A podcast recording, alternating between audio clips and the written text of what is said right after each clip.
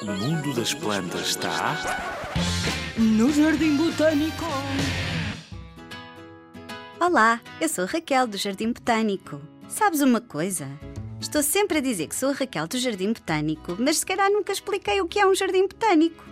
Um jardim botânico tem plantas maravilhosas que nos dão sombra e tranquilidade, mas é diferente dos outros, porque essas plantas estão organizadas numa coleção científica. Olha, como uma coleção de cromos, mas com ciência.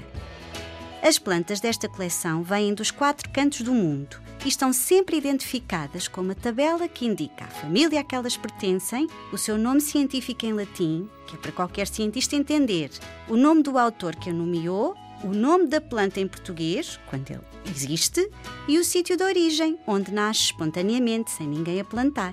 Além disso, as plantas podem estar organizadas em pequenas coleções, como as plantas carnudas dos climas quentes e secos, ou as plantas carnívoras.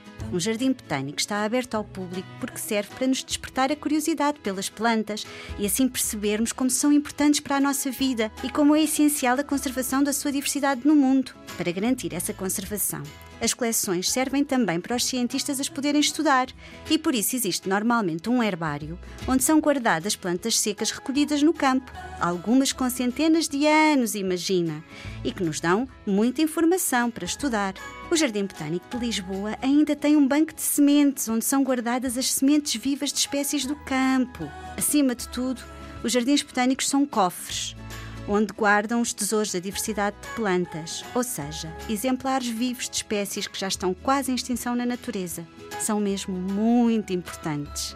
Não deixes de visitar o Jardim Botânico de Lisboa e o Jardim Botânico Tropical.